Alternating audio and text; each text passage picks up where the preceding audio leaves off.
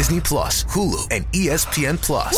This fall, the Disney Bundle has all the action. Holy smokes! Watch live NFL and college football games on ESPN Plus.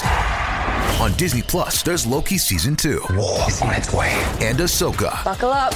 And on Hulu, you can watch The Boogeyman and Welcome to Wrexham. Oh my God, the expectation. All of these and more streaming this fall with the Disney Bundle. Blackouts and restrictions apply. 18 plus only. Access content from each service separately. Offer valid for eligible subscribers only. Terms apply. Expressing your love can look many different ways. And with the right jewelry gift from Blue Nile, it can truly sparkle. Blue Nile's collection of classic diamond jewelry makes for the kind of gift that speaks volumes without saying a single word. Or switch things up with a sapphire piece sure to spark conversation. Either way, Blue Nile's diamond guarantee ensures you get the highest quality at the best price. Express yourself with Blue Nile, the original online jeweler at BlueNile.com. That's BlueNile.com. I've been in dogs since 1991. We breed dogs that we want to train. I was out here in western Nebraska riding Harleys and training dogs. I don't sugarcoat anything, and if you don't like it, tough.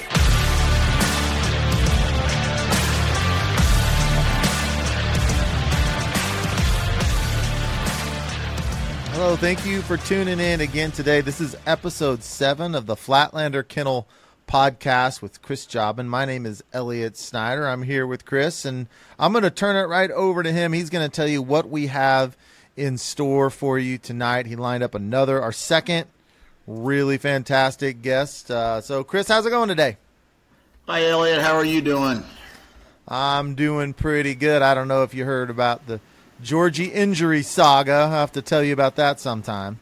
I I heard about um, and I and everybody. I apologize if the sound isn't very good. And I got home from the Grand and my winter trip and unpacked my stuff. And in my infinite wisdom, I have lost my microphone.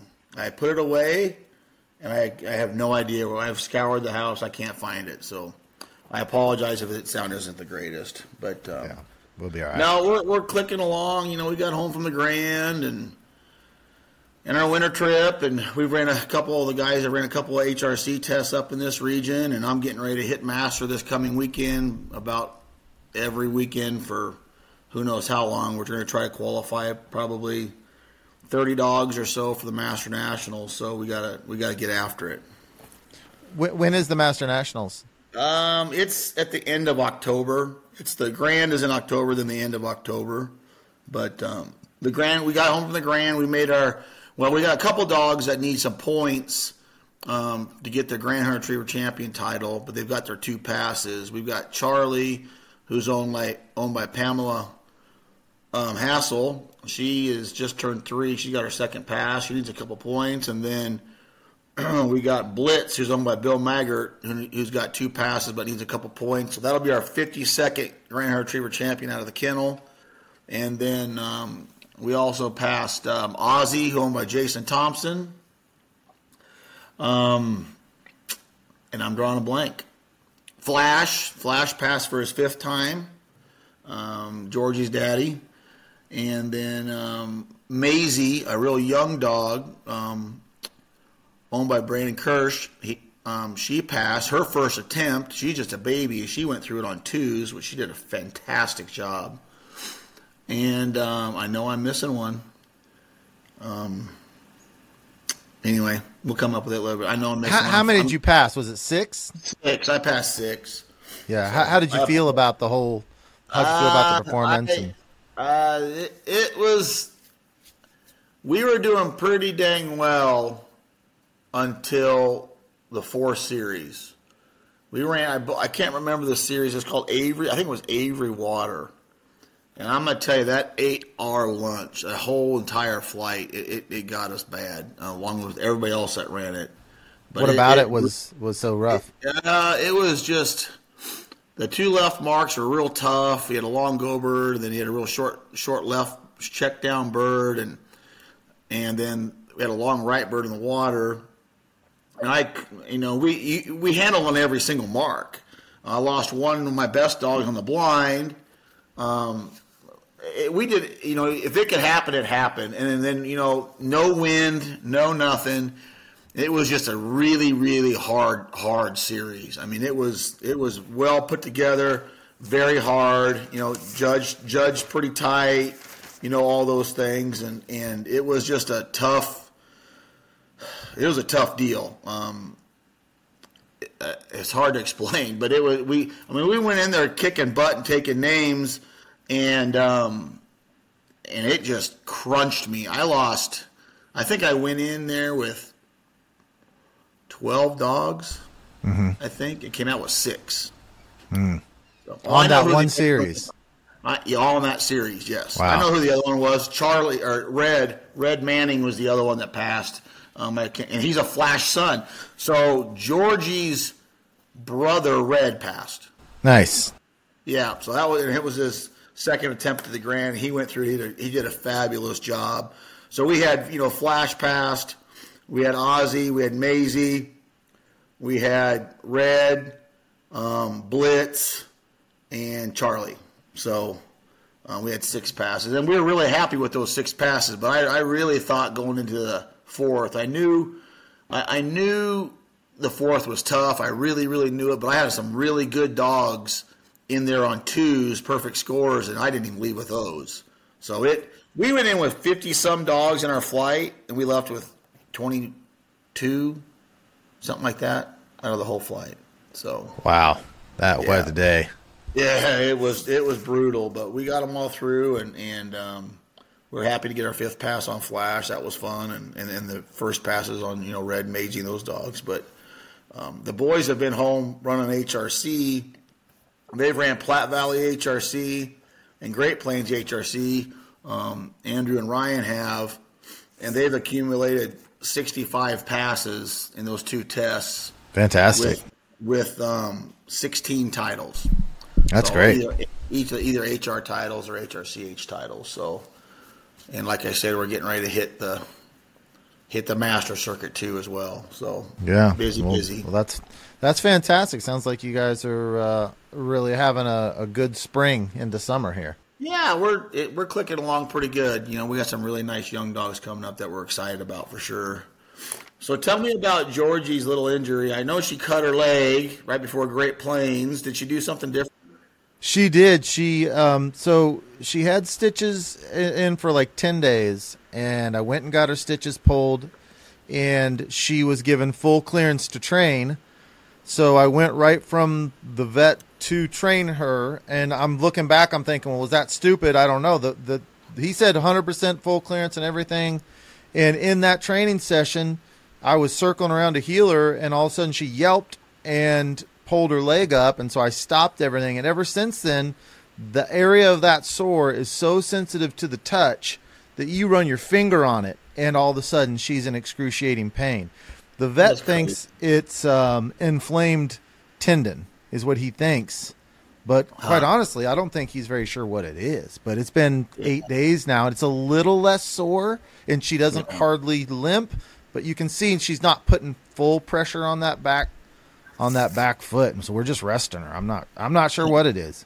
Yeah, I mean, that's I've never really had. Once they usually heal up from injury like that, they're usually pretty good to go. Like unless it's said like it's an inflamed tendon, ligament, something like that. But the thing is, she had zero soreness in that area the entire time she had stitches. She had zero soreness when he pulled them out. I've got video of him pushing on it and everything, and and she had a great training session and then all of a sudden I actually have it on video i made a video of the whole training um, event. She's just she steps and she y- yelps. It's like at one point in one moment it just something just clicked. Huh.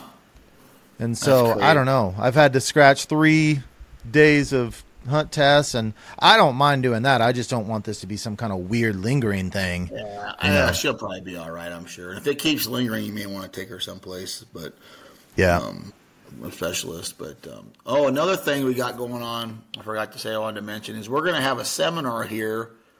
Um, it's going to be a two day seminar on June 17th and 18th. It's a handling seminar, and basically what we're going to do is I'm going to do a couple setups a day. And our handler teams are already full. There's 15 handler teams from the season level up, and we're we're wanting as many observers as we possibly can and we're just going to run setups, and I'm going to critique dogs. I'm going to run some setups, and and we're going to do land and water, and we're going to do all kinds of stuff. And um, Boomtown HRC out of Wyoming is the one sponsoring it. And if you want to get in on it as an observer, we'd love to have you. It's on huntsecretary.com under the all events, and you can sign up there.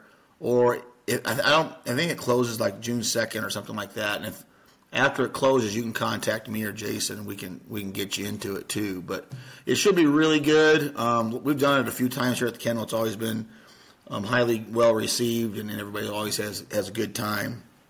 So we're doing we're doing that too, amongst other things. Yeah, everyone. So come on out to that. I'm going to be up there at the event too, trying to get some video yep. and and coaching and and get the knowledge from the seminar, but also be running some videos. So that'd be a great for everyone. Hopefully, to hopefully Georgie's out. Georgie's healed up, and you can train with us a couple days before that seminar. Yeah, if she's healed up, I'll be out there that Tuesday, Wednesday, Thursday. If she's not, then I'll show up on Friday. I gotcha. Cool. Yeah. Cool. So, but that's three weeks out. So if she's not healed up by then, I'm going to be concerned. Yeah, that's that's quite a ways, but um, she didn't hurt her knee or anything, did she? No, uh uh-uh. uh Huh. It's right there on her foot, right below the little elbow of the, I don't know what, what it's called, that little yeah yeah joint the on hock area on, or whatever. It is. Yeah, is. it's right below that is is where it is. So so she's she's faking an injury. She doesn't want to train. Yeah, I can tell you that's not true. She's depressed and pissed off, is what she is. oh, I'll bet. I'll bet. I'll bet she looks at me when I get home because you know she wants to run. She doesn't care, so she gives me that look like, "What are we doing?" Oh yeah, oh, I'm sure. I'm sure, but we have uh, that's basically what's going on at the kennel. We're just busy, busy going, you know, running HRC and AKC and, and getting the dogs qualified and trying to get dogs entitled. But we we have a really special guest with us tonight. Um, good friend of mine I've known for a long time everybody calls him like the Purina Man, and they don't know him as the Purina Man. But we're going to have Ray Voigt join us tonight, and and everybody in the dog world that's been in the dog world for a while knows who Ray is and knows his accomplishments and, and knows what he's done in his life. And um, I'm not going to get into all that. I'm going to let him tell me that, tell us all that. But the younger crowd, um, he, he's a he works for Purina right now. He, you'll see him at hunt tests and field trials. And he runs around but the younger the younger crowd may not know um, who Ray Voigt is, and you will soon, soon learn from listening to this. This guy is a guru. He was he worked for Mike Lardy for a long time. He moved around a little bit, and he knows a lot of about a lot. So what we're going to do, we're going to have two back-to-back episodes here, and we are going to do. Uh, we're going to talk about marking, all marking. The first episode, how to build a marking dog and, and, and philosophies and theories on marking. In the epi- next episode, we're going to do a question and answer from all of our listeners that have signed up and, and, did questions on our Facebook page. And we're me and him are going to sit down. We're just going to just like we did with me and Chris, and we're just going to talk, you know, question and answer. And, and, and we're very, real excited to have him on there. So I'm gonna I'm gonna text him to jump on here real quick. So all right, so um, we will take a real quick break, and we will be right back on here right. with Ray Voigt. After years of fine print contracts and getting ripped off by big wireless providers, if we've learned anything, it's that there's always a catch. So when I first heard that Mint Mobile offers premium wireless starting at just 15 bucks a month, I thought, what's the catch? But after talking to them and using their service, it all made sense. There isn't one. Mint Mobile's secret sauce is that they're the first company to sell wireless service online only. They cut out the cost of retail stores and pass those sweet savings directly to you. For anyone who hates their phone bill, Mint Mobile offers premium wireless for just 15 bucks a month. I was hesitant about having to get a new phone and a new phone number, but with Mint, you can use your own phone with any Mint Mobile plan and keep your same phone and your same phone number along with all of your existing contacts. Mint Mobile gives you the best rate whether you're buying for one or for a family, and at Mint, families start at two lines. All plans come with unlimited talk and text plus high-speed data delivered on the nation's largest 5G network. Switch to Mint Mobile and get premium wireless service starting at just 15 bucks a month. To get your new wireless plan for just 15 bucks a month and to get the plan shipped to your door for free, go to mintmobile.com slash waypoint. That is mintmobile.com slash waypoint. Cut your wireless bill to 15 bucks a month at mintmobile.com slash waypoint. This episode is brought to you by Chevrolet. Now's your chance to support a team with real grit. The Chevy ZR2 family of off road trucks. The first ever Silverado HD ZR2 joins the all new Colorado ZR2 and the Silverado ZR2 for a commanding lineup of off road ready trucks. Equipped to take on anything this season throws their way. Visit Chevy.com to learn more. Hi, everybody. Hey, Chris and Elliot are back. We finally got our good friend Ray Voigt on here, and a lot of you guys know him as the Purina Man running around hunt tests and field trials. But a lot of the people um, may or may not know his story. It's, it's really, really cool and where he came from and who he worked for and how he became that person. But Ray, thanks for joining us. Oh, you're welcome. Thanks for having me. Great. I'm surprised you're home tonight to do this. Well, it's uh, it's I've been on the road for I was on, gone for about the last 12 days, and I'm home this week, so timing worked out perfectly. And then I head out again Tuesday, so uh, you caught me on a good yeah. week. this is exactly what you want to do, I'm sure. So, so everybody, tell us a little bit about yourself, Ray. Um, you know, kind of how you got. How long have you been in dogs? Kind of how you started um, how, how, how you got in the foot in with Mike and, and, and, those sort of things. We'd love to. There's a lot of people out there that know the story, but a lot of our younger listeners may not know all this, and, and you know they may have heard of Mike Lardy, but they didn't know you know the support staff and the people that helped him build who he was. So I'd really like to hear all that. Um, so yeah, I was. Um, I started. I got my first dog when I was 14 years old. Um, found a dog in the Minneapolis paper, um, actually out of uh, a field champion uh, with uh, Charlie and Yvonne Hayes' Gunstock breeding uh, from Minnesota, and uh, found this puppy in the paper. A family friend that had uh, I'd been throwing some bumper spoor and going out and training to kind of see it, what it was all about. he I couldn't drive, so he actually drove to Minneapolis and picked the puppy up for me and uh, he started showing me how to do stuff he would say, you know, here's how you teach obedience, here's how you do holds, here's how you do fetch, you know, and in each step of the way, he would, uh, when I'd kind of get it where I thought it was good, I'd call him and he'd come and look at it and say, okay, you can move on to the next step. And just kind of fell in love with it. Started running some hunt tests when I was 15. Uh, my mom used to, I, by that point I had a, I had a permit, but I couldn't get a hotel room and I couldn't drive by myself. So my mom owned her own business, so she would ride along with me and sit in the truck and read books during the hunt tests, and kind of went from there to field trials, and uh, ended up going to a, one of Mike Mike Lardy's seminars, and uh, that was uh, I think between my junior and senior year in high school, and just couldn't think of anything else I wanted to do, so I started bugging him about a job, and uh, actually after I graduated, I went down south I lived with Dave Smith and threw birds for a winter.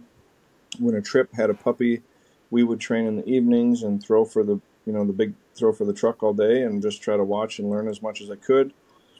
Um, then I had a little. I worked for Rick Stawski for a little while, and Andy Attar for a while, and then uh, Mike had a full time position open up, and I was there for about 15 years, and I've been with Purina for about three now. So yeah, I've been uh, involved with dogs for a long time. Wow, that, that's that's quite the story. And, and, and, you know, everybody listening, that's how you get into the dog world. You you help throw birds. You you just help and do here, and then, then eventually you you, you hope to catch on someplace. But that is that is how to do it right there. To be honest with you. Yeah, I mean, I was fortunate. I, I was uh, one of the first things that the family friend of ours said is if you want to you want to do this, try to get with the best people you can and learn from them. And I guess uh, kind of you know took that to heart, being able to work with the guys I did, and especially Mike for all those years. And just uh, I mean, I was fortunate. I you know the just I mean lucky to have the caliber dogs we did, the clients we did, have the support of of Mike and being able to run around and do trials and run nationals and uh, I guess the rest is history. That's crazy. That's a little bit different than it's happening nowadays, where you get a started title and you're a pro by a, get a Facebook page and a trailer. You did it right. you need a hat too. oh, yeah, that's right. I forgot you gotta have a hat. I forgot to have a hat, Hat, Facebook page, Instagram, dog trailer. You're ready to roll. But um, let's let I got I got to ask you a question. Of all the dogs that you've seen, whether you're at Rick's or Andy's or Mike's or any of those places, what give me your probably the if in your opinion the best one that you saw or been around day in and day out. Yeah, yeah, that you were around. You you saw a lot of the legends, and you know now they're they're in second and third generations of most guys' pedigree. So I want to. I'd love to hear that. You know, that's a really tough question, and uh, it's one that I get asked a lot. And you think I would have a uh, kind of have a stock answer by now, but they're really. I mean, there's some of them that were better at certain things than others. I mean, just overall, um, you know, NFC Mickey, uh, Windy City's Mighty Mouse, he was hard to beat. Just he didn't have, he just didn't have a hole in anything. You know, I mean, he was cooperative. He could mark. He would get in the water. He'd do anything you asked him to. Um, a dog that's in the Hall of Fame, uh, Great Buns of Fire, Jerry Lee. She was uh, mm-hmm. she was pretty spectacular. Um, she just she same thing. Just she could do anything. Um, Roxy McBun. You know, I mean, it's easy to name all the national champions, but I mean, those dogs really they were great for a reason. And and Grady, uh, you know, a lot of people have Grady in their pedigree, and he had uh, he was derailed a lot by some injuries, but um, just pure heart and desire, and it's just it's hard to be It's be hard to put anybody above him for that. Yeah, was, was talk about Grady. Was he was he a, a, a softer, more sensitive dog, or was he more of a hard charging, or was he a thinker? What? Because I've trained a lot of Grady puppies. Not so much anymore now because now it's you know he's in the second, third generation. But uh, back in the day, we trained a lot of Grady puppies, and one thing they all could do is they all could mark and but they're all just kind of a little bit sensitive on the sensitive side. I did see one male who wasn't like that, but was he a little bit like that, or did that? Where do you think that came? From? He from? was a little bit like that. I mean, so you know, sensitive. I think, I think sensitive and soft are two different things. I think I agree. You know, you. I think sensitive. He he didn't take a lot of correction to change his behavior. He didn't want to. He didn't. He wanted not to get in trouble more than anything but so I'd say he's a little sensitive. I mean, he ran on a probably only on a level three on the Garmin collars, but he, I mean, he was also when you say hard chart, I mean, he he ran like he would go through a brick wall if he thought the bird was on the other side of it.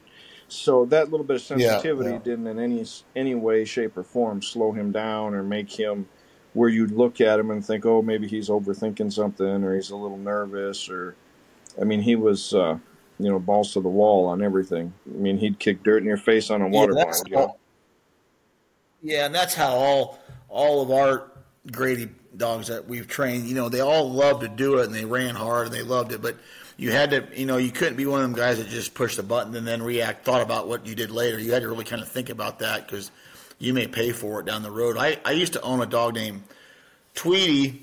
It was one of the best ones I ever touched, and she was a Grand Retriever champion. MH MNHQA dog, and she was Gizmo's littermate okay. yep. sister.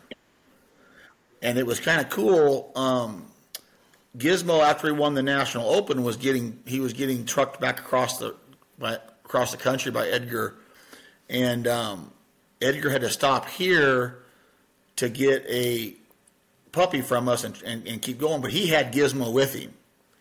And so at that time, we put Gizmo and Tweety, brother and sister, in our kennel and took pictures with him, and it was hilarious. Gizmo was on the food table. He's jumping on the Ranger. He was all over the place. And Tweety's like, "What the hell is wrong with it?" They were complete opposites. But boy, that was a that was a Grady Kino Cali litter, and that was a spectacular breeding. Oh yeah, Holy he uh, Gizmo But, uh, Gizmo wasn't afraid of much either. He was kind of a, you know, he'd get it, it, he was a take the bird and let me go kind of dog, and man, he could he could mark. And I remember that I remember Oh, yeah. that trip. We had a dog on our way back to Georgia, and that's with Edgar. That same national, we had a dog named Turbo. He had, and I f- actually finished three nationals in a row with him during that stretch when Gizmo won. Ooh.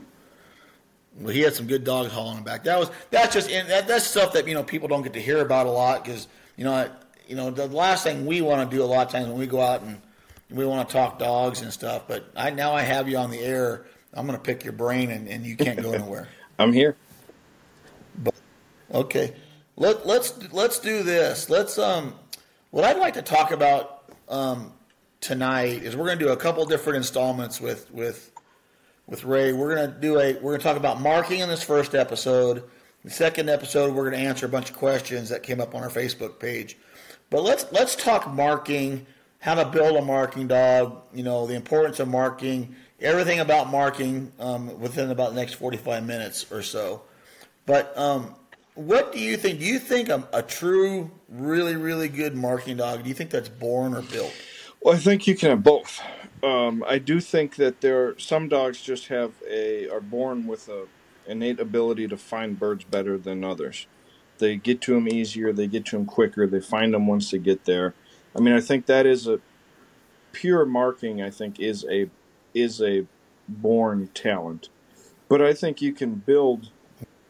I think you can build a really good dog that's gonna um, that can mark. I, hard to say just as well, but it would be you know it would be just they would be just as competitive and week in and week out get you a lot of points and a lot of passes and all and all that stuff. So I mean I do think part of becoming a good marking dog is experience, and part of experience is learning what you can do and what you can't do.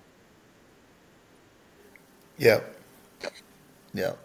I, I like the dogs that that um, see, and, and and in my my career, and I know what my answer is, but but if you were to pick, there's you have an area marker, and then you have the pinpoint marker. Um, I prefer if I if you gave me the choice, I've said it for years and years and years, is give me a dog that that is an, a really really good area marker all day long as opposed to the pinpoint marker. Because what I have found and you may have something a little bit different because we're in the hunt test world you're in the field trial world but our pinpoint markers a lot of times never really hunted hunted very well because they were so arrogant or cocky or, or talented they would go in they like that bird is is three feet right of that bush and they went in there and it wasn't there and they'd be like oh boy and they kind of would lose a little bit of confidence um, but I like the area marker because you can't. If you got a really good area marker and they understand how to get in the area and not leave the area, you can't hide a bird from them.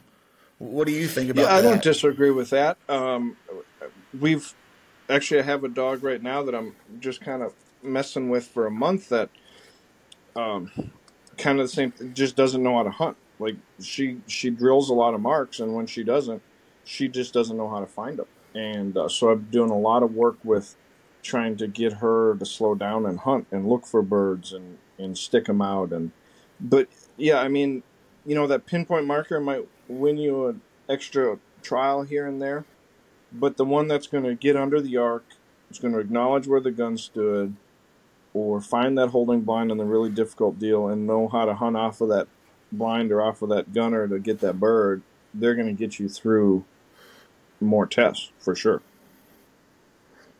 Yeah, I, you know, I agree with that. So, with that being said, you just said under the arc. That's a perfect segue into the ever-going argument that I hear about all the time, and it just nauseates me. Would you? Can you? So you have a couple different type of marking dogs. You have the dogs that mark inside out, and you have the dogs that mark outside in. So, give me your opinion. I know what mine is, and mine is the exact same as yours. Give me what? Give me your opinion and your insight on the outside in, the inside out. Can you should you make them outside in, or should you just let them go and do their thing, as long as they're on the right side of the gun? Yada yada yada. So what do, what Uh, do you Chris, before he answers that, can you give a little explanation for us amateurs what you mean by inside out versus outside in? Can you a quick description? Yeah. Okay. So let's just say a bird is whether it's a hunt test mark or field trial mark, marks are marks, and it's thrown right to left. So an outside in marking dog will go if the bird's at twelve o'clock and you're you're leaving at six. So the bird's at twelve o'clock. That that dog is going to go to like eleven o'clock. So it was thrown from two o'clock to twelve o'clock. You're at six o'clock. That dog is going to go to eleven o'clock and mark it from the outside to the inside. If the inside outside dog, the dog realizes the gun's at two o'clock, so it's going to probably run at like one o'clock and and keep that relationship between the bird and the gun and find that bird. And there's this ever going argument out there that you should make your dogs outside inside markers because they'll find more birds because they're more quote unquote true to the bird and, and all that. I personally, I don't care. I don't make out. I think uh, I think with a, especially some of the younger dogs that we have, if you try to make them outside inside markers, you're stopping their momentum. You're you're hurting their confidence, and I don't like it, and I won't do it. I don't care if the dog goes outside to inside, or if I don't care if the dog is between the bird and the gun, as long as it finds the bird. And and and, and the people that are trying to make these dogs outside inside markers, I think, are really hurting their confidence and, and, their and their want to on these sort of things. Ray, Ray, what do you think on all that? Because this is an argument you hear all the time. I mean, everywhere so, you go. yes, I, I agree with you. I used to, I don't hear it quite as much anymore, but I used to hear it all the time. People would say, "My dog has a problem. It runs at the gun." So, does he end up in the right place? Yes. Then you don't have a problem. Correct. I wish I had that problem with all my dogs. Um, if I No have kidding. a dog, I'm not going to do something to discourage a dog from running outside in. You know, if if they naturally are a strong at the bird, run at the bird, or run just outside the bird, I'm probably I'm not going to try to do something to change their natural, what I would say their natural tendency would be, but I would prefer the dog that runs inside out because to me, when things start getting tighter, that dog you have a better idea of where that dog's going, and I think that's how they can sort out where they've been and what bird they're going for. You know, when we those dogs that run right at the bird or just outside the bird, you know, imagine you have two pinch marks and they miss that short one by a couple feet outside. Which bird are they going for? And then That's right. you know, they get so lost. You know, those dogs almost. that, that identify the gun and and I tend to try when I'm running a trial or a test and actually I've been running my own dog and uh, she's five for five in master test right now um, Of course, she is. You're Ray Voigt. but so when she comes back in or even if she comes in and looks right out at the bird or when I had field champions that came in and they'd stare at that bird especially if there was it was a critical bird with something else deep of it I'm going to pull them in and I'm going to identify where that gun stood or where that station was. And then I'm okay, I'll push back out to the bird, but I want to make sure they understand which station or you know where which bird we're going for when I'm lining up for it. I think if you just point them out into space Yeah. right at that bird, you run the risk of missing it a couple feet outside. And most of the time, unless there's a crosswind that way, there's no information for the dog that's going to help them break down and look for the bird. You get under the arc, you have foot scent, you got the, the gunner scent, you got the gunner that's walked back and forth to pick up birds, you have other dogs that have been under the arc. And, you know, part of part of that marking is also those dogs understanding how to use that environment and use those little signals to help them. So when when they go outside that bird and there's no information out there for them, they can become they can miss it and be gone in a in a blink of an eye. Yeah, I agree with you 100%. That's so you actually well, say, let's say say you th- that you're throwing a mark hunt test field trial, it don't matter. And your dog is looking out to kind of where the bird was at, the general vicinity, maybe a little bit too far right, whatever. You pull that dog so it sees the gun, as long as it's not like a completely retired hidden gun. But you look and and, and you identify the gun with the dog. Maybe pull it a little bit more if it's a left to right mark. You and you identify the gun, then you pull it back out to kind of where it was looking. Like, yep, that's it right there. Is that what you kind of? Is that what you're? Yeah, kind of that's. I like to acknowledge, get some acknowledgement of where that gun station was.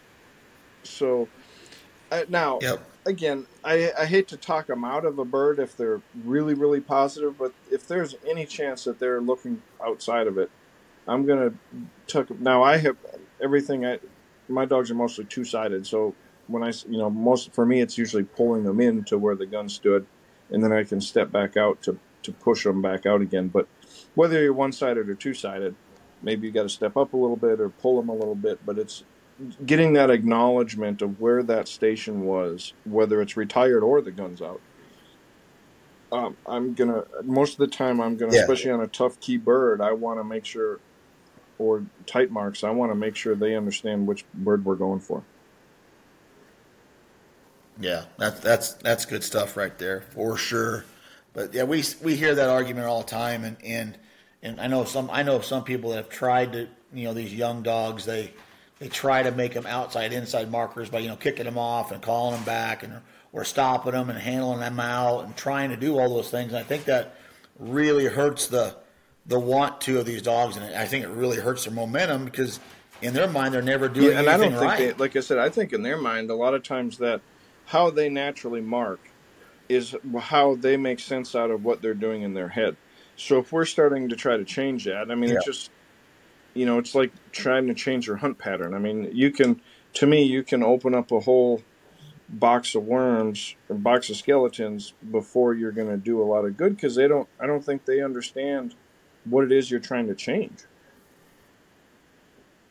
I, I agree with you 110% on that whole deal.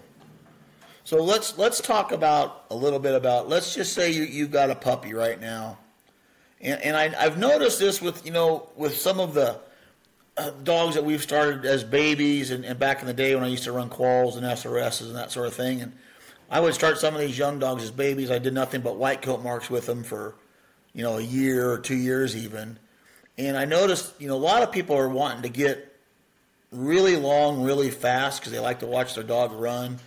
Um, do you think starting a young dog off like a really long white coat mark eh, eh, with a hand, a, you know, person throwing for you, and do you think if you start them, if the let me see if I can explain this right, if the mark is too long, they just run at the gun, and then they push off the gun, whether the gunner steps out to push them out or they they're running at the gun and they go find the bird. Do you think if you get too long, too fast at a young age, you're almost essentially teaching the dog to run straight at that gun instead of the, you know, true to the more true to the bird. If it, if you were to do shorter marks and, and teach them to stay away Oh, from a that thousand gun. percent.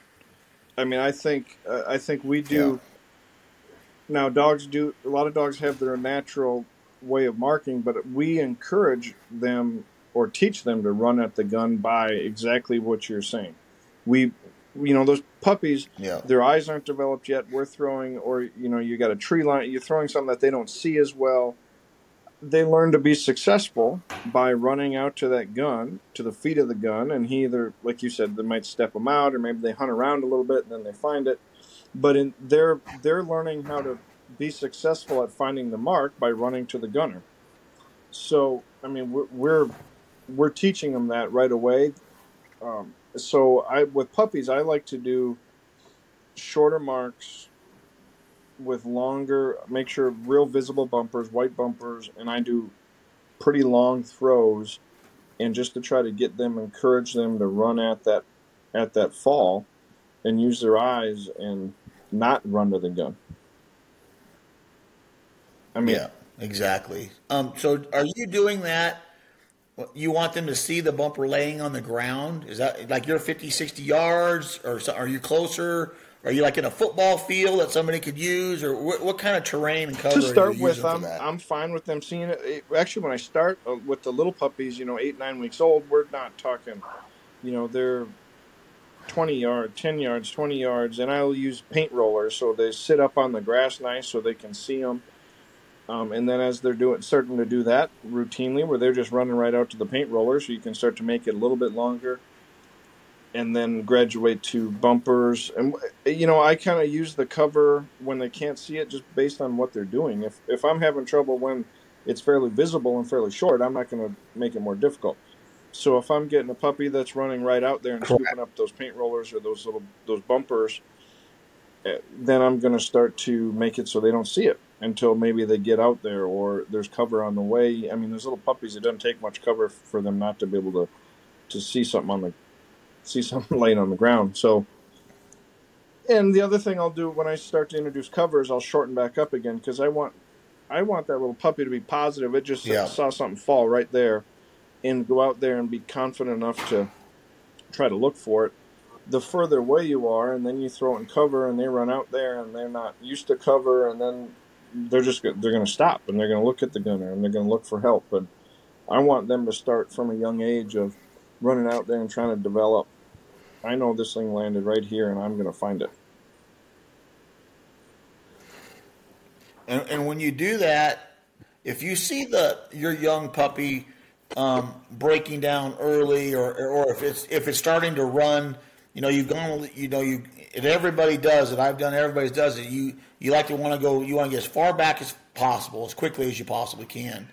Um, if you start seeing that that that puppy break down short or start pulling to you because you don't really want us to go, hey, hey, hey, because if it breaks down short, right, because it, it's going to pull over to you, which in turn it's using you as a crutch to find the bird.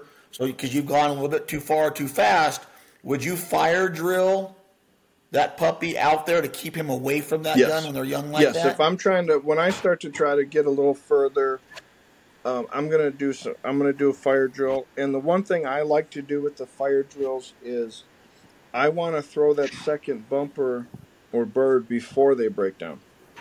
So I want to keep them driving, Yes, and sure. I don't like to have the gunner yell.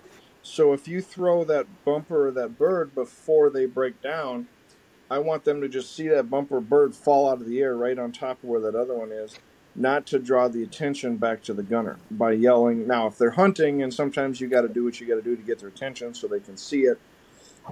But if I think, you know what, I want to do a fire drill on this one, I'm almost going to predetermine it and and throw a couple of them or throw a second one as they're en route before they break down to keep them driving and to keep their attention out where the bird lands as opposed to the gunner. Yeah, that's that's that's great stuff there. And for people that don't understand or know what fire drill is, it's when you send a dog. It can be a puppy or a big dog, doesn't really matter. And you kick your, you say you're throwing the bird right to left, and you kick your dog off, and it's and you're trying to extend the the, the marking area. You're trying to get the dog to run longer, drive through maybe old falls, scent cones, cover terrain, and and when that dog is in route, be, like like Roy Ray said, is before it breaks down, you throw another bird or bumper where your previous one at, and you just keep them going. You just keep them going, and they have they have something to, to run to, and then you can back up and maybe repeat that mark without fire drilling to, to keep them out there. But that's a good way to do do that. What we're talking about.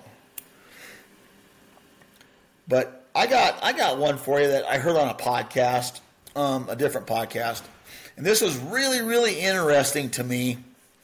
And and, and I don't know. what- I want to get your opinion on this thing. I was listening to another podcast, and there's another very very successful field trial trainer from Canada on it. Very successful, won a couple nationals, the whole deal.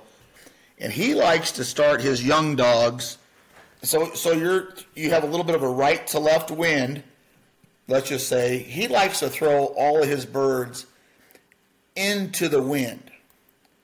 And what he says that does is let's just say that that dog is, is between the, the gunner and the bird. So when that dog gets to the gun, it smells that bird on the outside, and its first move is to hunt away from the gun to find the bird. Because I know a lot of people, I've seen it happen a bazillion times, where sometimes these dogs' first move is to hunt towards the gun, and then the next thing you know, you're on the wrong side of the gun. He likes to throw it into the wind, and if it's true to the bird, great. If not, if it's between the gun and the bird, that dog's first move is to hunt away from the gun because that's where it smells the bird. So he doesn't throw them with the wind to keep them away. He doesn't throw them with the wind to keep them away from the gun. He throws them into the wind to teach them to their first move is away from the gun to hunt. I mean, I think that? the. I mean, I like the idea behind it. I don't know that them smelling. I'm just trying, you know, I'm just trying to think this through as I'm talking. You know, I've, been, I've been thinking about this for I cannot wait to get you on here. You know, I've, been, I've been thinking about this. I, I, don't months. know that they're learning to hunt if they smell it and run over to it. Whether whether they they're outside of a bird thrown with the wind or inside. I mean, I guess I would say I probably tend to throw more birds into the wind than with the than with it. So I mean, uh, but I don't think that I did it intentionally, thinking that it would teach them to hunt away from the gun. I think I did it as kind of starting as a, at a young age to learn how to kind of fight factors and you know and using that gunner as a barrier to you know they got to fight the wind to stay in front of the gun to get the bird. Um I, yeah, I just don't i mean i think the the the theory of wanting them to turn away from the gun i like that. I just i guess off the top of my head i don't know that them just running out there and smelling it would if, if that would correlate to always turning away from the gun when they when it becomes downwind and they don't smell it. Yeah, I, I don't either. That's just it was a very it was a really really interesting conversation and he had a lot of really good valid points and whom I get argue with this guy, but um, it was it was a really good conversation and I can see his point, but I'm with you. I didn't I don't know if it actually yeah. teaches them to hunt away from the gun. But I, I, do I do understand how to fight the factor, stay between the gun and the bird, that yeah, sort of thing. I mean, I don't think um, there's anything wrong but, with it. I, I do think it. I mean, certainly, I don't think there's anything wrong with it. I think, to me, getting those puppies, especially when you start to have a little bit of cover and having it downwind where they really have to hunt. I mean, to me, in my experience, that's been the best thing to really teach them how to hunt a bird is having it downwind and making them go in and dig it out or having to hunt and be successful versus smelling it as they approach it. Yeah. Yeah. And let's let's talk about um, let's talk about and I know there's a lot of people that don't have help. But let's talk about building a marking dog as, as far as a young dog to a big dog. There's a lot of lot of, of, of different theories out there and I'm sure yours and I are probably about the same. But I know a lot of, um, and it's a lot of it's that some of the HR people, HRC people are more prone to it than the AKC people. But the, a lot of the HRC people I see when I, I try to help them with their young dogs, they try to keep their wingers hidden. They got holding blinds up. They try to do everything in their power to keep that that that um, that gun completely hidden from the dog. So, what do you think about when you're building your baby young dog, and, and, and Elliot's got Georgie coming up, and he's training with his HRC club, and he says, "Hey, I want you to stand out and throw me this bird because I want him to, I want her to look out there and, and see where she's going instead of hiding everything from her." What do you think is?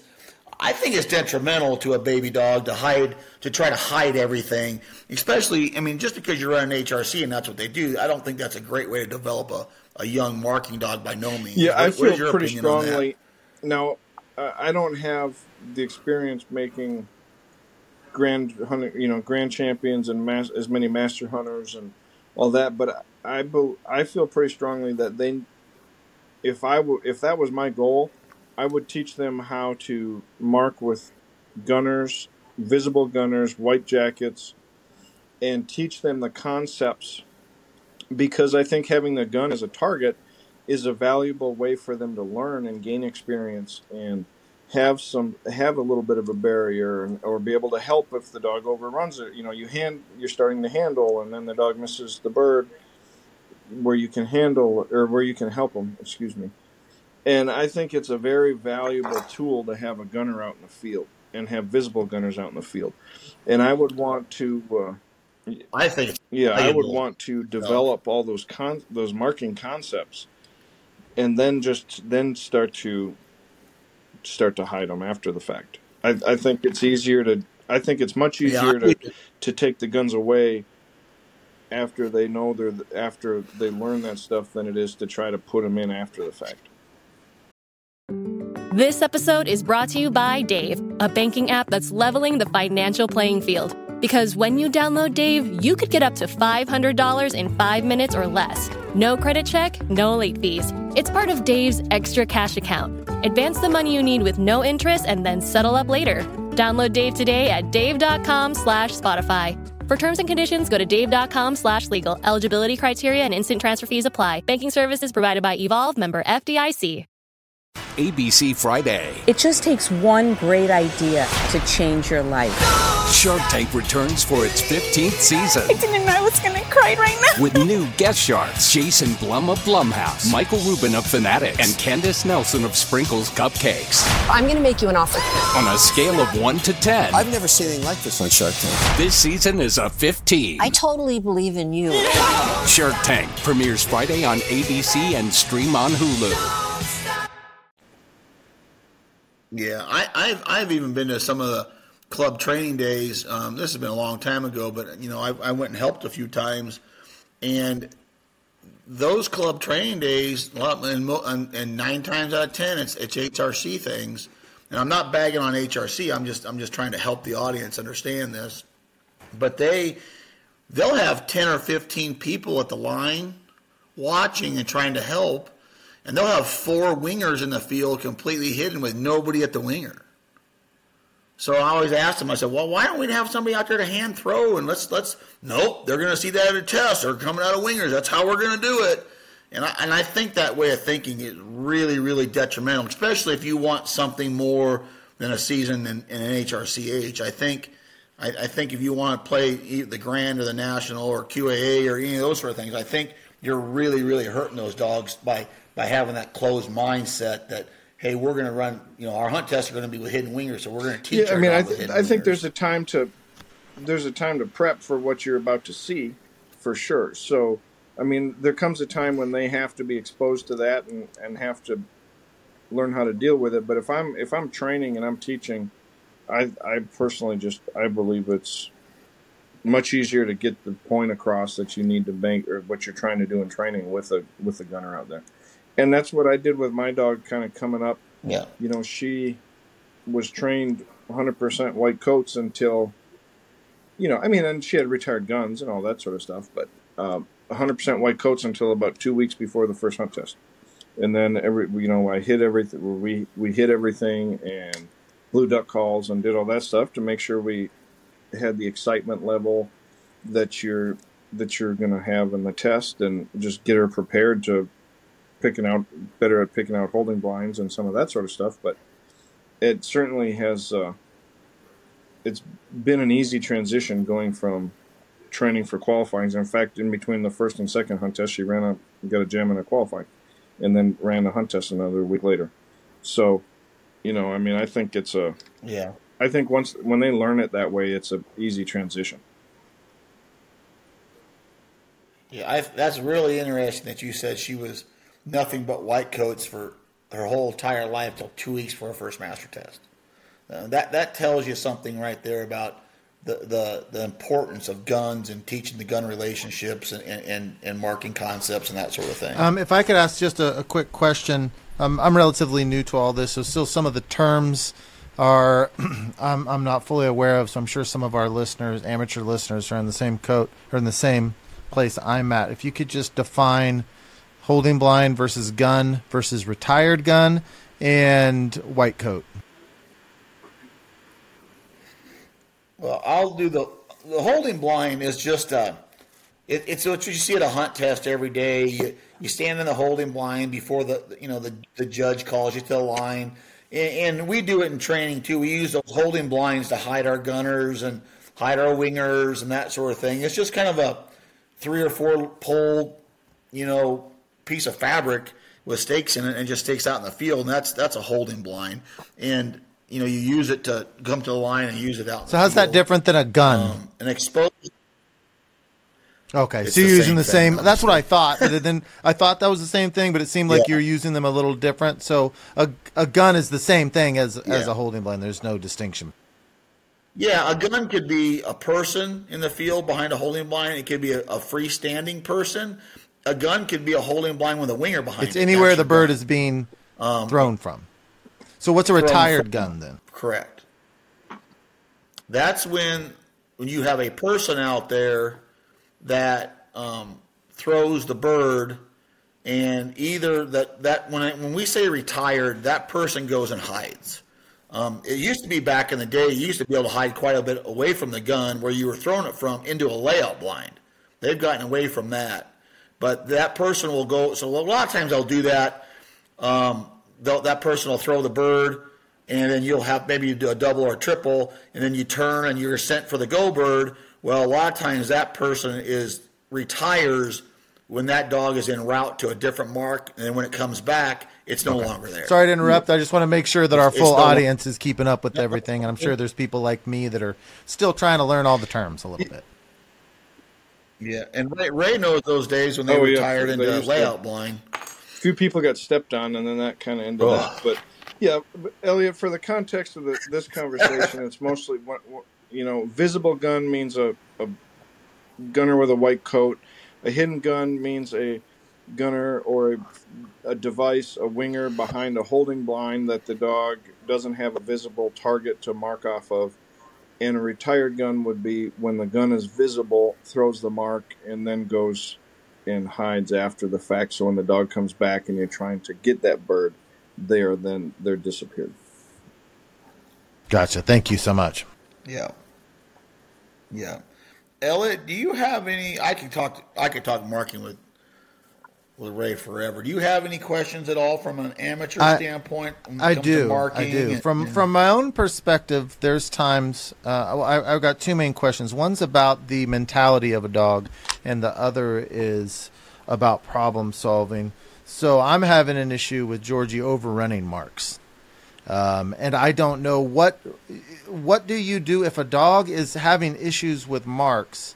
What steps do you take for whether the dog's overrunning or maybe um, leaving the area altogether? Just how, how do you how do you in your training fix those different types of problems? And the, the second question I would have is, um, you guys talk a lot about confidence and dogs' confidence.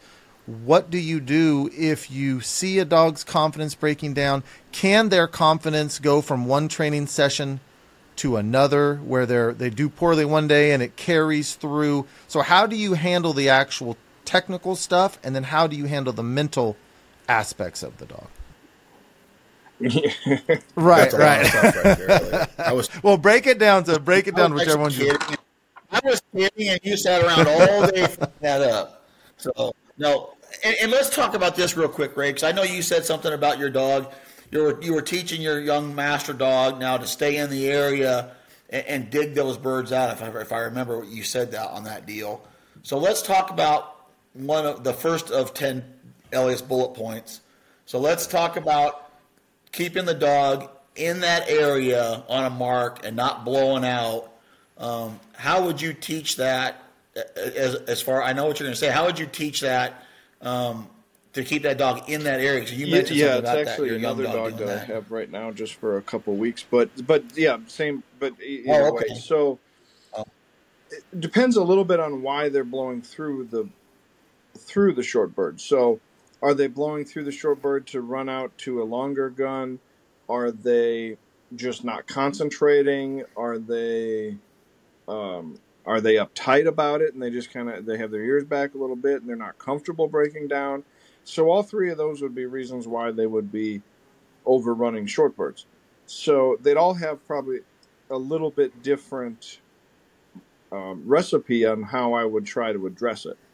So if they're running, but in general, I would say I would go to shorter marks and shorter marks in a little bit more cover and go to more singles versus multiple marks and trying to throw birds in hard to find places. So when they get to the area, they really have to look for it and they have to put on they have to put on a hunt to be successful. Now, if the dog is I think that would work if the dog is uptight or if the dog is just like not concentrating. Um, if the dog is just trying to take off for another bird, then then it's a then it's a little bit of a discipline deal to me versus just overrunning short birds.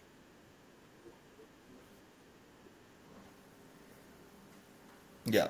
What if they're overriding the longer birds? Excuse me? So let's What if they're it's not a short bird? What if it's like a 100 to 150 yard mark and they're consistently overrunning those by let's say 50 yards? Is there something else? Where they're beh- just blowing Is there something through. else behind it, or are they just running out in No. the open field?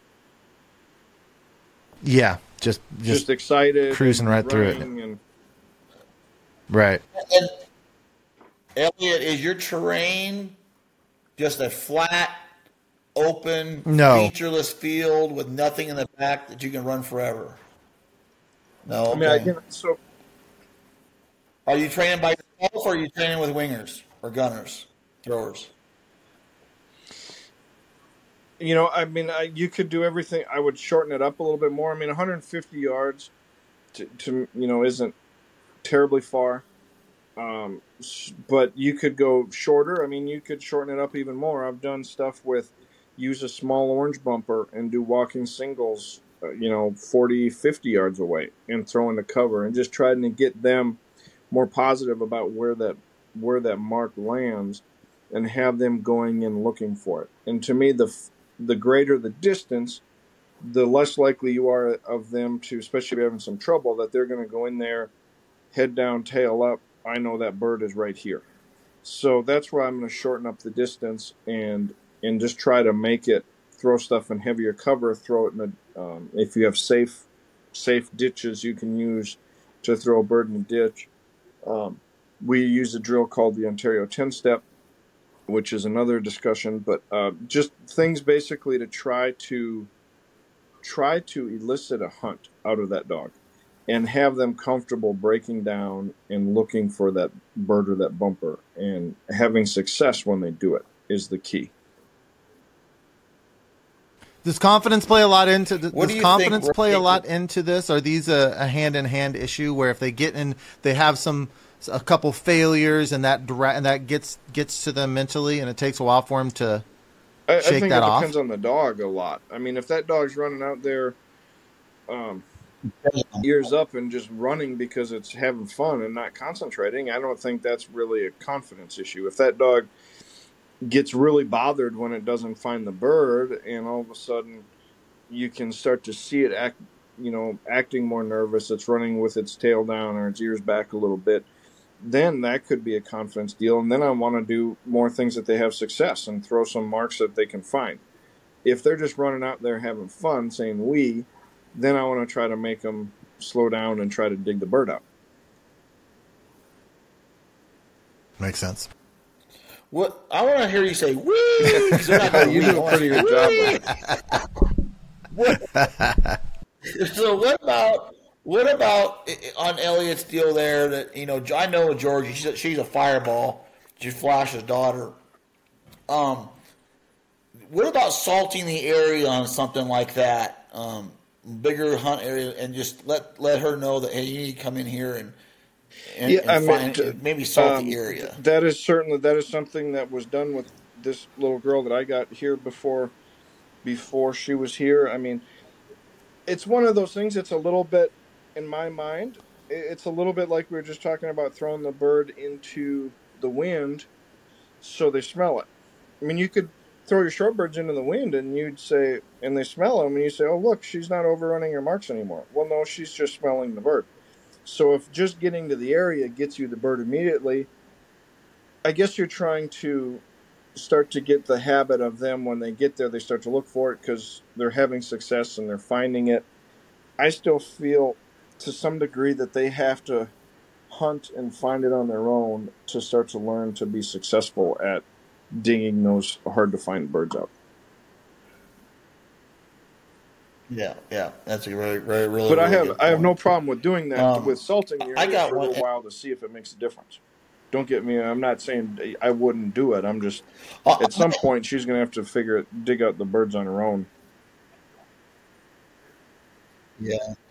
And and Elliot, I know where you live. Are you throwing this in? You know, it's pretty humid where you live. How, what's the cover like? You're throwing these bumpers in? Because I'm going to tell you, it's it's if you were to take out my big old master crew and grand crew, and you throw bumpers and, in, in thicker cover for my 30 dogs that are that level, it's going to be a disaster. Right. Uh, pro- probably right about uh, shin shin deep, and I will say the it's a pretty small sample size, uh, and she she has overrun these and come back and found them, and without my assistance. So it's not like she's completely failing. It's just I see a little bit of a pattern Yeah. of this developing where she's overrunning um, these marks. But it's like I said, it's not that she's failing on them. She is going she's going about 50 yards too far on a couple of them. Works back to it and does find it. Well, at least she comes back. It doesn't just keep going. Well, and the re- the reason I, t- I tied the, the two together, she had a day where there was a double, and the second one on the double, about 150 yards, she got so lost, like she never has on a mark before, that she was just clueless to. I had to finally help her. The next day we went and ran marks. She acted like I've never seen her act before. She ran to the fall, and then she just was like running crazy, like like she had no idea where it was. And so then I I tried to get confidence back in her, but it's like it's that day that she got completely lost on a mark. It seemed to affect her on the eh, from that time forward for some reason because she had never kind of displayed some of the overrunning that I see her doing. That's why I wondered if It wasn't like it wasn't like an intelligent hunt. It was more of a panicky, just run around. yes, and the next time we went out, that's how she did it on about three marks in a row. It's like, oh, I don't know where it is. I'm panicking, and she just started running off. So is and like I was like, what? Is, like I've never seen her do it. Before. is, is she a is was she a pretty normally a pretty talent like she doesn't have a lot of trouble she finds birds pretty regularly pretty easily Yeah. Yes, she's never had any You know, problems so, until this. uh, I would say, and I think this is true of an advanced dog. You can tell me what you think, Chris. You know, whether it's a grand dog or a master national dog, or we used to see it a lot with our field trial dogs. Those dogs have to learn to work through things when they're in a little bit of a position of uncertainty. If everything comes, if we keep things so routine for them that they never have any conflict or they never have any like you're talking about they never get lost. Then when they do it's like the wheels come off because they've never been in that position before. And i'm not saying you go out and you set them up to make mistakes or to fail but i'm saying that there's times when you have to push a little bit when they're doing well and put them in a little bit of a uncertainty once in a while and and not throw them under the bus by using a lot of pressure or correction when they do make a mistake, but helping them out and letting them kind of learn, like, hey, every you know, you can trust me. Everything's going to be all right. We can work through this, but you're not going to be 100 percent sure where every bird is your entire life. Yeah, teach them to be a problem solver. Um, and if they're not, they're it's a it's a because she's got a big motor because it can it can blow up in a hurry. definitely. Let, let's talk about um, check down birds. And check down birds are relative. Check down bird in a hunt test isn't as short as a check down bird in a field trial, but it's still a check down bird. Um, let's talk about teaching a dog and the philosophy on a dog to, and, I, and how to correct the dog. Um, if, if you let's just say you're running a double or a triple, it doesn't really even matter. And what a check down bird is, everybody, it's a real short bird. Um, and short's relative. If you're in a field trial, you might have a 300 yard go bird, and your short check down bird's 100. And if you're at a hunt test, your short check down bird may be 25 or 30 after you've picked up a 150, 200 yard bird. Um, in training, let's talk about how to teach a dog and, and, and what a dog should be should be thinking and its characteristics coming into a short check down bird and, how to correct that. And I've seen a lot of people you know, they, they, they work on these short check down birds, so they, their dog goes out and gets a mark or two, and then comes back, and you know, the first bird out was just a short check down bird. Now it's got to come in. It's gone 150, 200 yards, however far you went, and now you're coming down in, and your dog has got to you know win at your back. Nothing really to help it. Um, really well placed short check down bird. So the dog just went long, and now it's coming in to get this short check down bird. I've seen people that the dog blows through there, whether there's nothing behind her, and they'll just lose their mind and start lighting it up with the collar and screaming and yelling. And I, I personally think that's not the way to do it, um, or even stop the dog because a dog that's got to be, you know, to come in and get that short bird has got to be really comfortable and got to be confident and comfortable. And, and I don't like when when my dogs miss those short check numbers. I've done this in the past. I I blew a whistle and I'd get onto the collar a little bit and I'd call them in and I'd get on the whistle and call them in and then I it would cause my dogs to pop. Even they would they would now they would be nervous about going to that short check down bird, and they would blow through it and they would just pop. And I'm going to tell you, I did this years and years and years ago, and I learned my lesson the hard way. Now all I do is if they go through the area of the check down bird, I do one of two things. I have the gunner help, go hey hey hey, and just pull the dog back, and then once it turns and moves back towards the bird, I just have them stop and let the dog find it. Or I blow the whistle, but I don't stop them with the whistle and break their momentum because I don't want them to pop after they went past it. I just go tweet, tweet, tweet, tweet, tweet, tweet, and I just and they just turn around and I leave them alone. Uh, I Ray, what do I you would, think on first all of all, that? I'd agree. I don't think pressure is the way to make them better at it because um, the key with you know those check down. A lot of times we have ch- with the check downs is there may be another longer bird as well. So they have to be disciplined enough to go for the bird you want, but then they have to be relaxed enough to look for it. So adding pressure to me is does not help with any relaxation. So now it dep- if we're talking No. about a selection issue, meaning that there's another longer bird still on the ground and I'm trying to get them to go for the short bird, if they just blatantly disregard where I'm asking them to go and take off for the longer bird, I might stop and call them back. I'm typically not going to use pressure. I might have the gun stand back up or or simplify a little bit. Um, I'm okay with gun help. I, I tend to I tend to use more gun help when I feel like the dog's giving me effort. Okay, so if they go in there and they kind of they try to look for it, but maybe Yeah. they're just not quite successful, then I'm going to be quicker to help that dog out because they're showing me they're trying. If they just go blow through, uh, you know, without even trying to look for it, I may call back and maybe rethrow, maybe have the gun stand up. I wouldn't just keep resending without doing something to simplify.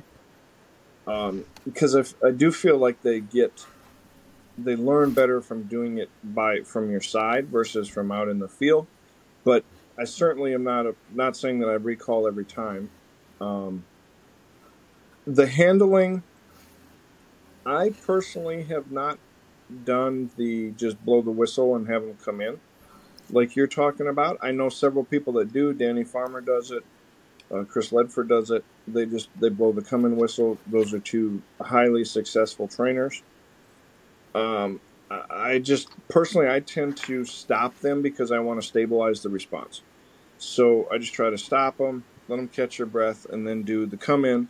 And then if they won't come in on a come in whistle, then you can either try again or potentially treat it like a cast refusal for refusal to come back. But in general, adding more pressure, especially if they're a little bit unsure, is going to certainly make it worse. And if I'm going to call back in that situation, I'm going to do something to simplify the test.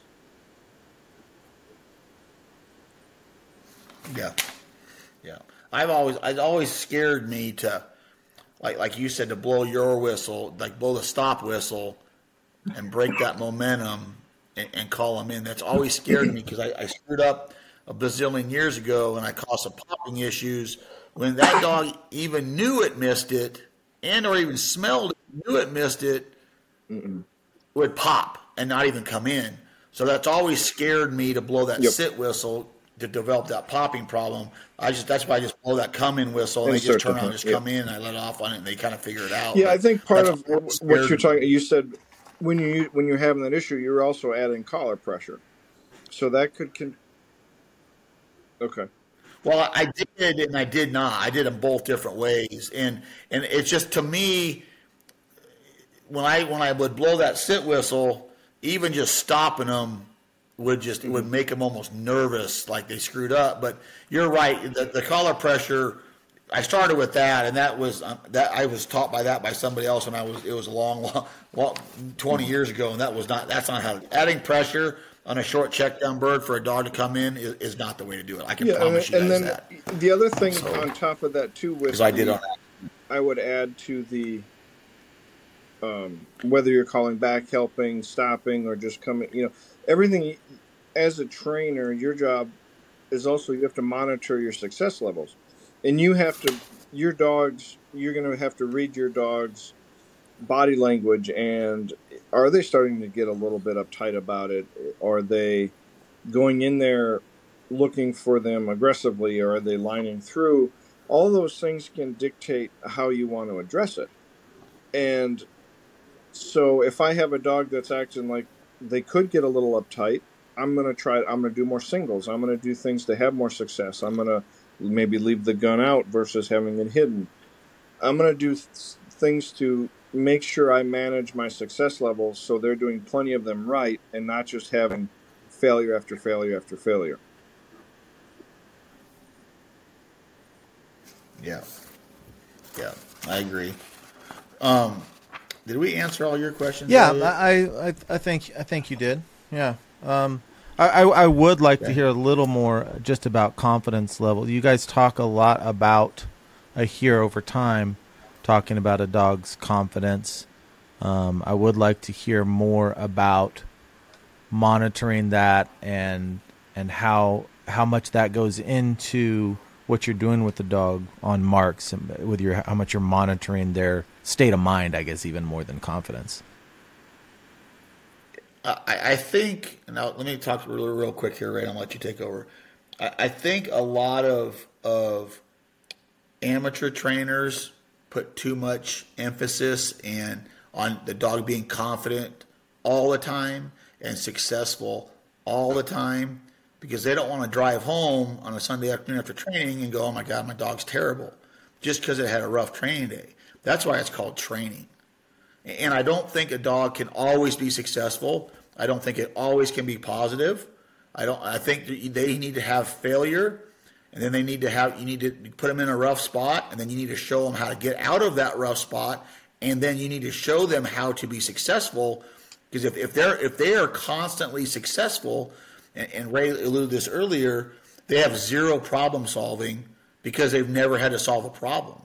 So we've got to put these dogs, even the even more advanced dogs that they get, you got to put them in places where they're going to be unsuccessful, and then you've got to teach them how to be successful in those situations, so that when they do get into that situation like Georgie can't find a mark, the wheels just don't fall off, and she, and, and her brain brain doesn't explode, and she's like, you know what, I've seen this before. This is just how you do. This is how you fix it, and so then her confidence is she doesn't lose her confidence quite as easy because she's been successful successful in tight spots. So I think you need to be unsuccessful and teach them how to be successful to, to make them be successful. If that makes Sure, any sense. Yeah, I mean, I definitely, I think dogs what learn think? from episodes of success and failure, for sure. And I think that, to me, goes all the way back to when we're in the yard, and or if we're trying when we're trying to shape any sort of behavior from, um, you know, from basics through transition to advanced work, um, which that's a whole nother. We could talk a whole nother hour just on that sort of stuff, but I, I certainly think that they learn from both, and I think to me. I didn't tend to use the word confidence as much, but I would say I monitor their success rates. I think the dog that's more successful in turn is going to be more confident, right? The dog that gets in trouble every all day every day is going to be yeah. less confident depending on their temperament, right? So temperament plays a factor in if I'm challenging or trying to have success. If I have a fire breathing dragon that just he doesn't care, he's you know, I, I don't mind if he gets has a little less success.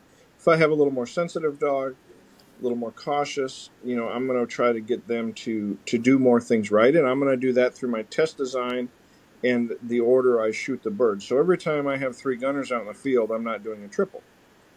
You know, so we can do singles, we can do a single and a double, or a double and a single, and we can do things to mold the test or change the test to what we feel the appropriate challenge for that dog is. So there are plenty of times in training when we had 20, uh, 24 dogs and 16 of them are open dogs and I might run have three guns in the field and we might run the test three or four different ways depending on how I felt that dog, what the appropriate challenge was, and what they had done the day before. We we used to take we took notes on every dog, every setup, every day. So if something was starting to develop, I started to see Georgie. You know, Georgie's been struggling on her short birds here lately. I can go back and look at my notes, and I could see when it started, what test it was, were we challenging, maybe we weren't challenging enough. You know, maybe she needs to go through a period of time where we challenge her a little bit more to make her try to figure this out on her own. Maybe she's getting a little uptight, so we need to simplify for a period of time and get her you know, getting those birds on her own pretty good before we start to challenge again. So all that is dictated by, I think, the dog's temperament and what they've done on those sorts of tests leading up to that specific day of training. What I hear you saying, correct me if I'm wrong, is you're really looking for a diversity of experience that it's really more of a mentally tough dog than it is a confident dog. Mm, I don't. Um, I guess to, I I guess to me it's balance. Like that dog has to have a they have to be mentally balanced. They have to if you want them real relaxed and go in and look for a bird and be happy, they can do that and if you need them to swim down to the end of the pond and they don't really remember it, they can do that. So I think all these things that we're talking about and how we manage success rates and the tests that we set up is all in the the success and failure is all trying to get a the grand scheme of things I want a balanced dog. I want the that dog that I can get the long bird or the short bird and I can help them by my communication and they're mentally you know they're not worried about one or the other. They're they're free thinking. They can solve things on their own and they're balanced and disciplined. And that's a hard balance i mean that's a hard it takes years to get to that point Okay, Ray, I got. Let's do one more, and then we'll get you out of here for the next episode. Um, it, this is always a discussion when we train our training groups, and I have people up here to train, and there's always that underlying thing of never handle on a mark, never handle on a mark, never handle on a mark, um, which I, I think is wrong, my personal opinion. So give me the scenario. When when should you handle on a mark? When should you handle en route to a mark?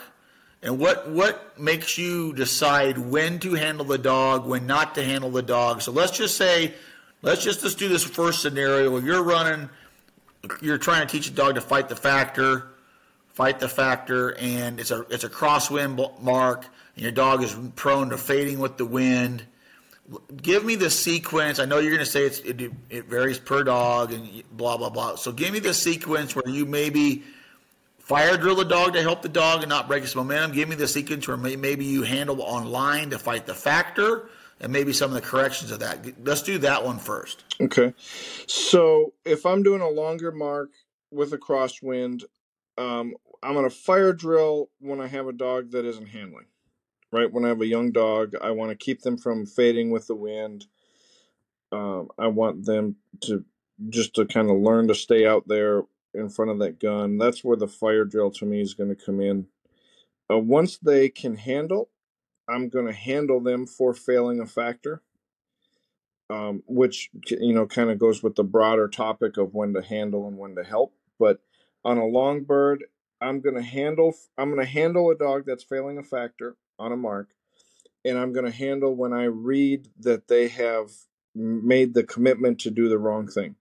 So that long crosswind bird, uh, you know, maybe it's a 300 yard mark and 150 yards. I can see them fading behind that gun, and they're committed to going to, to the wrong side. I'm going to stop and I'm going to cast, and then the you know how I if they take the cast, great. If I have a cast refusal, depending on the age and stage. It may be a, a one more cast, or it may be a stop and then give a nick for a cast refusal, repeat the cast. Um, kind of the same.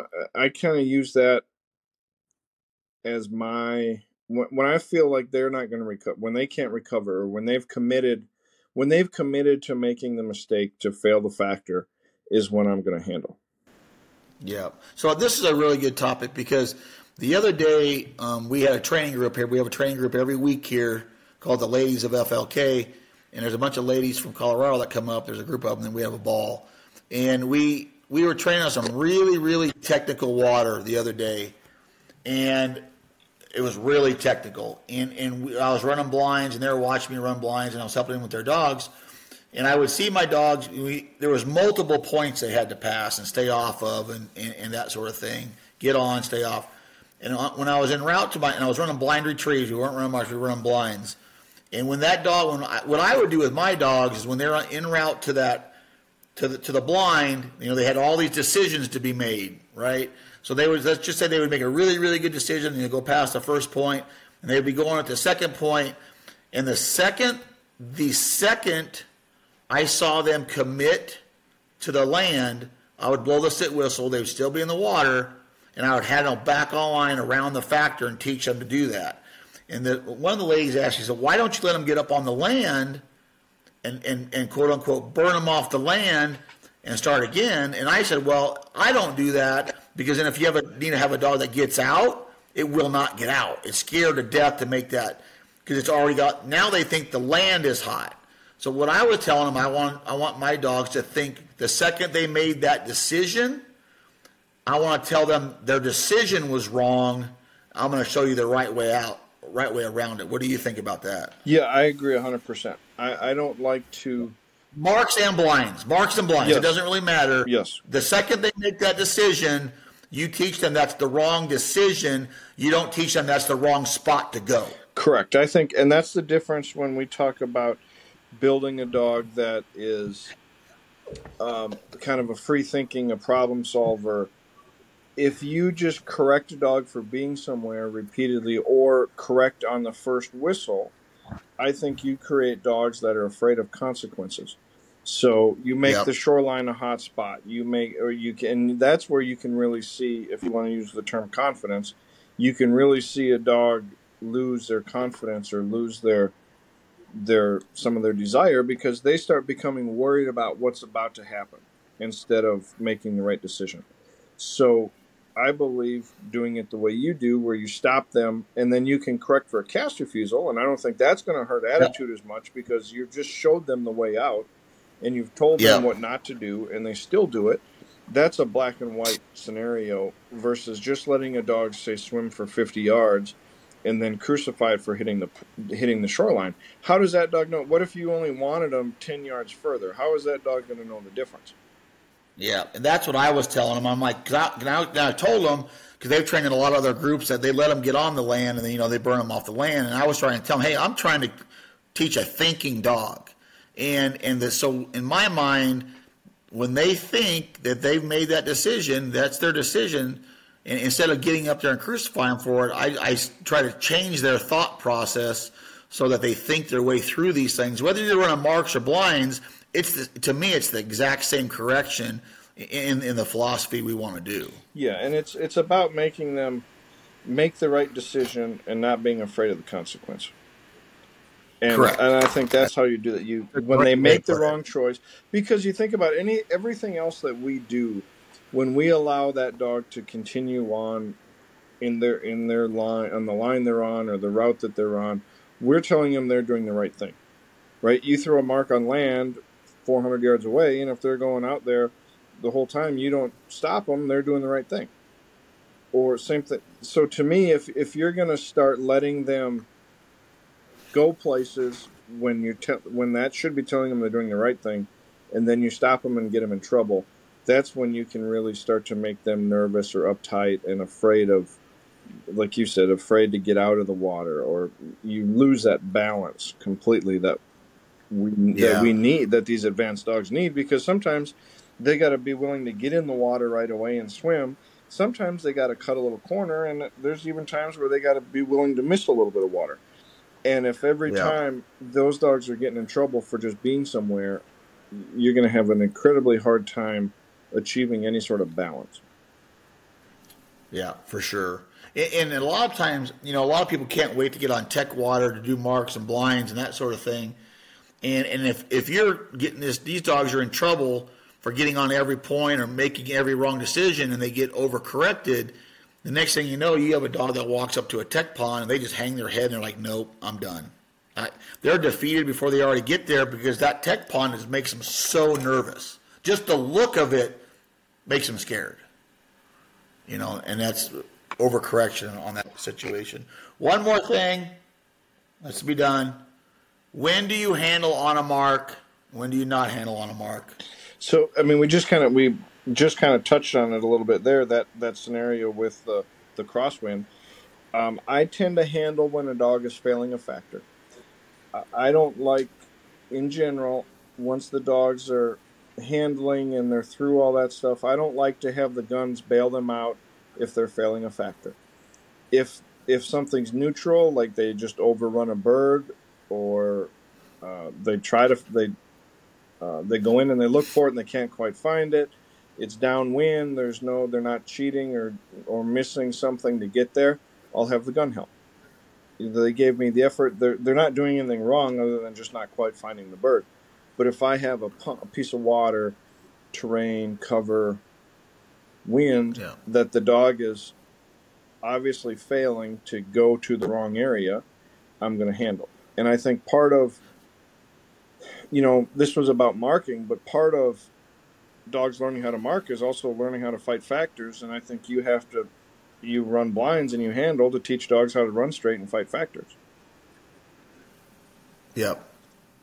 You know, and you got the, what about that young, and I know our answer is going to be the same probably, but that young dog or that dog that's not quite as, you know, I don't want to say confident, but just he kind of a weenie type dog, and you throw a nice, good long mark out there, but it, it's it's not really looking for the mark, but it's kind of hugging the gun, it's kind of hunting around the gun. You know, it kind of acts like it's hunting, but it's not hunting. It's not really looking for the bird, but it's just kind of hanging around the gun. I know a lot of people that'll, that'll you know, throw another bird out of a winger, or they'll have the gunner help to push that dog out, which I think is wrong because that's what it's asking. That, that's what it wants to do. Um, what my correction was on this whole deal, and you can correct me if I'm wrong. If it does that and it's and it's hanging around that gun and just kind of messing around, I'll stop the dog and call it out of there and call it back to me, maybe even halfway, and then I'll handle to push that dog back out. I'll handle to push that dog back out, and I'll handle into that bird to teach that dog to stay away from that gun and then what I'll do after that is I will have that gun rethrow, and then I'll just toss a bird off to the side from my side. Then so now I'll, I'll pick that bird up and I'll come out. I'll punch that dog out there to that bird again. After I sh- already explained to him, I, I, don't want you around that gun, mm-hmm. right? What, what do you think about doing something like that? I mean, because that's what they want to do. They want that gun to help them, right? Yeah, I mean, it's kind of, to, that's kind of a I agree with I agree that they're looking they want the crutch of that gun to help them. So or the the mistake they've made is being too close to the gun. So having the gun and they're help, not giving you a ton of effort. They're not really they're not giving you a ton of effort like you were talking about. They're not giving you a ton of effort. They're just like oh, I'm just going to stay here until it helps me. Yeah, I mean, in that I, yeah, I agree with that. I mean, I think another same scenario. You get a real long flyer, and you see those dogs that won't hunt off with a gun that hunt near the gun on a long flyer, and people's yep. tendency is to help them. Well, I think you just the whole failure was. Uh, the whole failure was hunting too close to the gun, and then when you have the gun stand up and help them, you're just reconfirming not to hunt away from the gun. So that's another situation where I would handle the dog versus helping them. You know, I think a dog like you're talking about that's a little, like you said, he's a little bit of a weenie. I mean, I think that's I, I I don't like the just bailing them out with the gun help like you're talking about. But I'd probably that's a dog that I'd probably pay attention on some success rates and try to maybe simplify. I, I don't like to reduce my my standard, but I will reduce the level of difficulty. Right. So meaning yeah. if I have a dog that's having some trouble and I throw a crosswind mark and they're fading with the wind, I'm not going to let them fade with the wind because they're having trouble.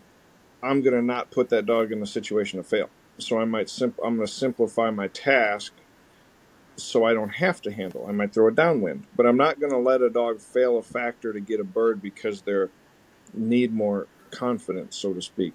I want they have if I put yeah. the factor in front of them, they have to they're going to have to uphold my standard. Um, and, yeah, and, and, and then in order to keep your standard higher, you don't make the factor quite as difficult. Correct. So that dog can be more successful, but your standard's still real high. You just simplify your factor, and then you gradually move your difficulty of factor higher and higher and higher as you see the dog handling the situation. That's better. correct.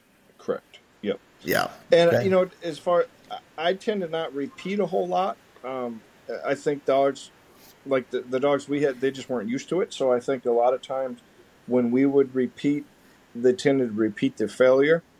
If if they've been brought up in a system where they're used to it, like you you know, um, like you're talking, you know, like you you handle the dog and then you repeated it. If they're used to that, then I, I think that's a good. That's certainly a good out. Oops, sorry, I just dropped my phone. Um, that's a good outcome to have if they're gonna if you can do that the the second time and have them give you the proper response.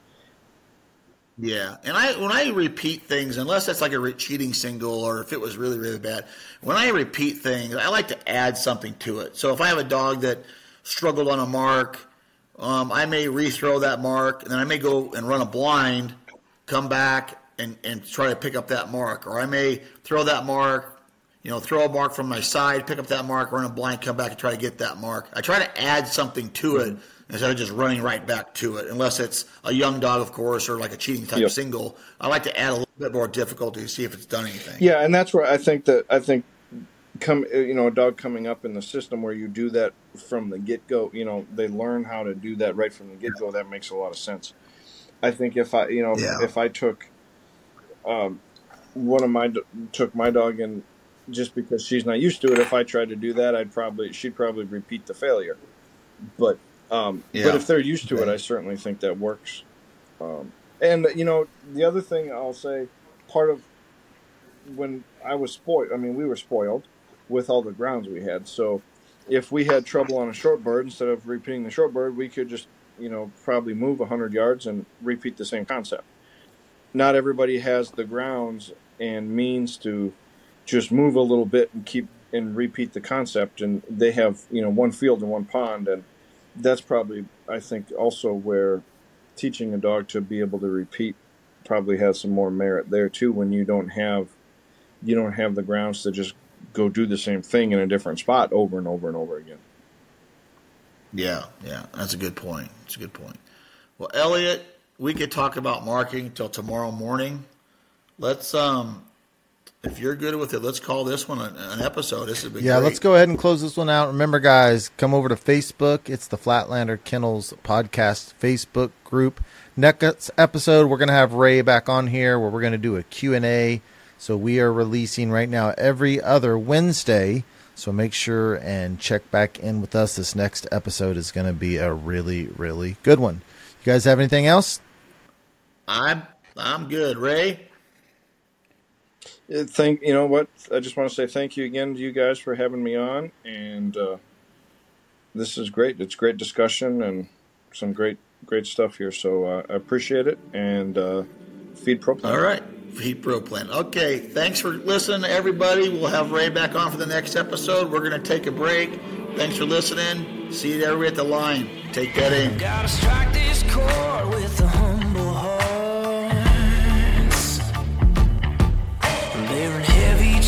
And blue collar scars.